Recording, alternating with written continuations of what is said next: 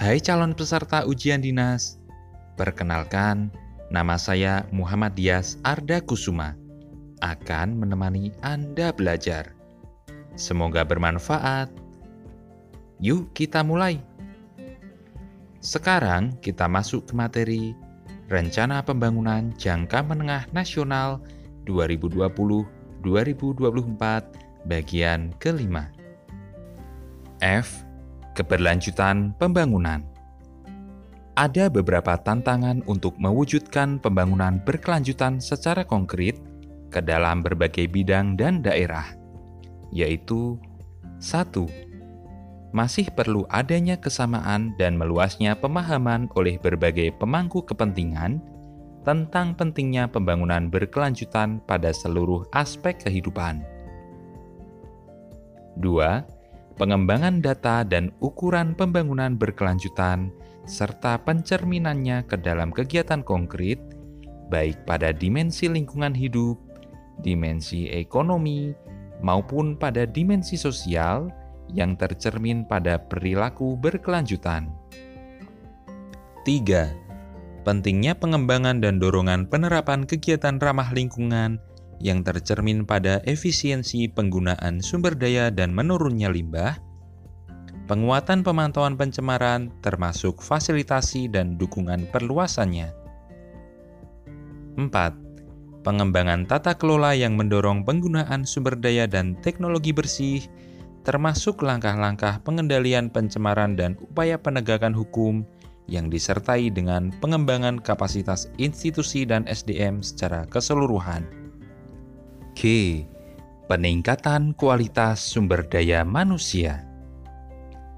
Sumber daya manusia atau SDM adalah modal utama dalam pembangunan nasional.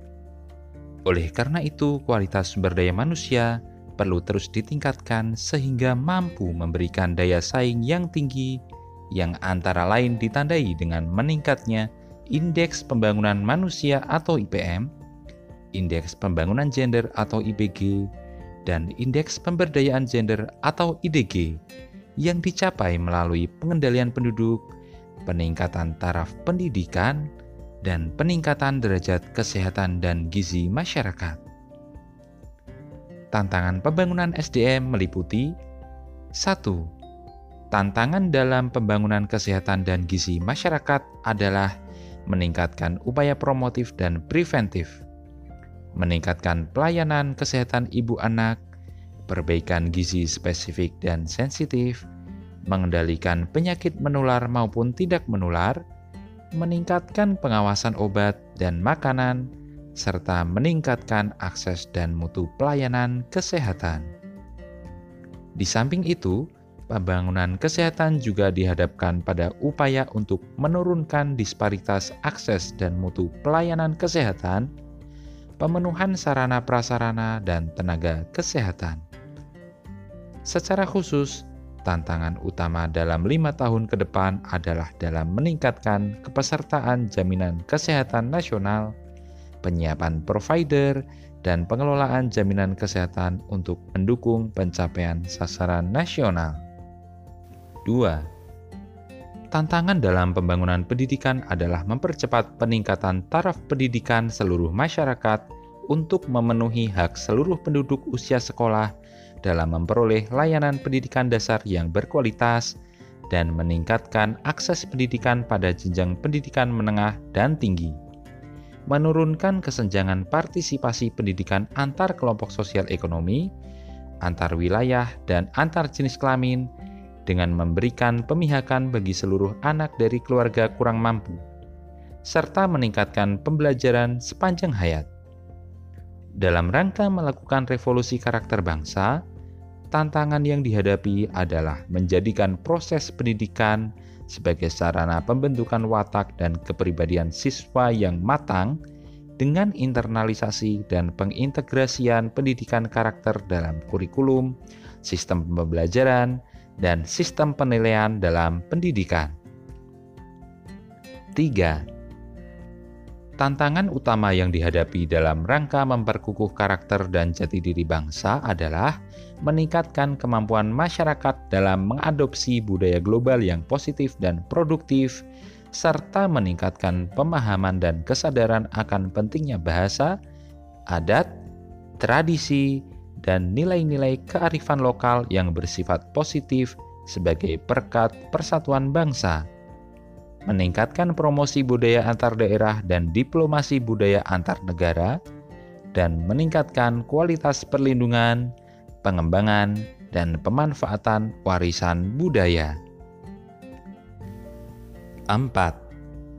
Tantangan dalam mempercepat peningkatan kesetaraan gender dan peranan perempuan dalam pembangunan adalah meningkatkan pemahaman, komitmen, dan kemampuan para pengambil kebijakan dan pelaku pembangunan akan pentingnya pengintegrasian perspektif gender di semua bidang dan tahapan pembangunan, penguatan kelembagaan pengarus utamaan gender, termasuk perencanaan dan penganggaran yang responsif gender di pusat dan di daerah. Dan 5 tantangan dalam peningkatan perlindungan perempuan dan anak dari tindak kekerasan dan perlakuan salah lainnya adalah mengubah sikap permisif masyarakat dan praktek budaya yang toleran terhadap kekerasan dan perlakuan salah lainnya, serta melaksanakan sistem perlindungan perempuan dan anak secara terkoordinasi dan menyeluruh, mulai dari upaya pencegahan, penanganan, dan rehabilitasi. H kesenjangan antar wilayah. Ketimpangan atau kesenjangan pembangunan antar wilayah di Indonesia masih merupakan tantangan yang harus diselesaikan dalam pembangunan ke depan. Selama 30 tahun antara 1982 sampai dengan 2012, kontribusi PDRB Kawasan Barat Indonesia atau KBI yang mencakup wilayah Sumatera, Jawa, dan Bali sangat dominan yaitu sekitar 80% dari PDB. Sedangkan peranan kawasan timur Indonesia atau KTI baru sekitar 20%. Kesenjangan pembangunan antar wilayah dalam jangka panjang bisa memberikan dampak pada kehidupan sosial masyarakat.